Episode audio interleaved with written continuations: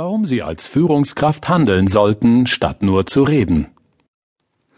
Dieses Motto gilt besonders bei Demotivation.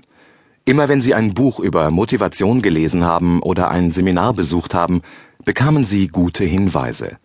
Ihr Gedanke war, das sollten wir bei uns auch einmal machen. Es ist aber häufig bei den Gedanken geblieben. Sie haben nur geredet, aber nicht gehandelt. Unsere Erfahrungen mit Kunden und Seminarteilnehmern beweisen tagtäglich, dass ein motivierter Mitarbeiter bis zu 100 Prozent mehr Leistung bringt als ein demotivierter Mitarbeiter. Jeder Manager weiß das, aber wenige machen sich Gedanken über die Motivationsprobleme in ihrem Bereich oder ihrem Unternehmen. Also nicht nur reden, sondern handeln.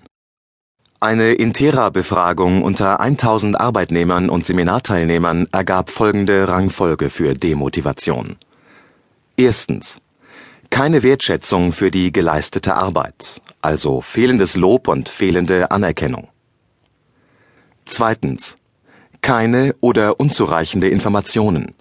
Der Vorgesetzte enthält Informationen vor. Wir haben nicht das Gefühl, Bescheid zu wissen. Drittens. Keine Hilfestellung bei Problemen. Der Vorgesetzte hat keine Zeit und hört nicht zu. Viertens. Der Chef droht vorschnell mit Kündigung und nutzt allgemeine Entlassungen zur Disziplinierung. Fünftens.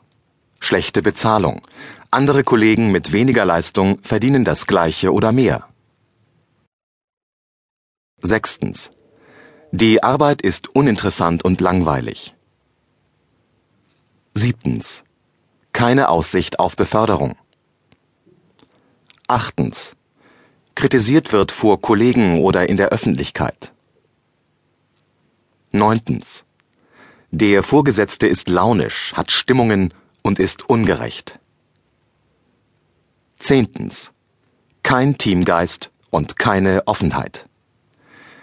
Es gibt noch 20 weitere Faktoren, die immer genannt wurden.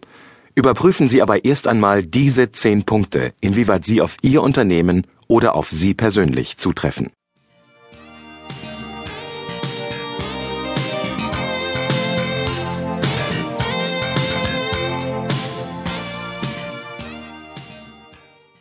Abschnitt 3 Änderungen im Arbeitsbereich ohne Beteiligung der Mitarbeiter. Stellen Sie sich vor, Sie kommen als Teilnehmer zu einem firmeninternen Key Account Seminar und erfahren dort, dass Sie vier Wochen später neue Kunden übernehmen sollen. Die Reorganisation und Zuordnung der Kunden wurde ohne Ihre Beteiligung verabschiedet. Wie würden Sie sich dann fühlen? Die ersten Gedanken sind doch Ständig gibt es Änderungen, ohne uns zu fragen. Mein Vorgesetzter hat überhaupt kein Vertrauen zu mir. Wie soll ich das bloß bewältigen? Jetzt muss ich wieder am Wochenende arbeiten. Was sagt meine Familie dazu? Wie soll ich meinen Umsatz schaffen, wenn ich die Kunden nicht kenne? Ich habe keine Kontakte. Was hätten Sie als verantwortlicher Leiter dieses Bereiches anders machen können? Organisatorische Änderungen werden langfristig geplant.